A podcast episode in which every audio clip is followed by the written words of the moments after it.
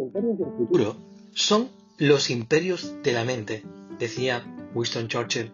Y de eso se trata, de la mente. Ese, ahí es donde está el futuro. Ahí es donde todas las empresas tecnológicas intentan entrar en nuestra mente para configurar el futuro. Fijaos, hay una vieja fábula de Sopo que decía, érase una vez un hombre que andaba por un camino, arrebujado en su manto, y Bóreas, el viento del norte, lo vio pasar y le dijo a Helios, el sol, a ver quién consigue despojarlo del manto. Apuesto que seré yo, pues nadie es capaz de resistir el vendaval de mi soplido. Helios aceptó la apuesta y acordaron que empezaría Bóreas, que se llenó los pulmones y sopló sobre el camino con toda su virulencia. El sombrero del hombre voló y las hojas se arremolinaron a su alrededor.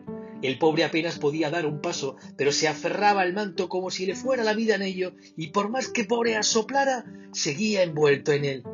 ¿Será posible? se lamentó Bóreas y volviéndose a Helios le dijo Bueno, si yo no he podido desvestirlo, tú no tienes ni la más remota posibilidad.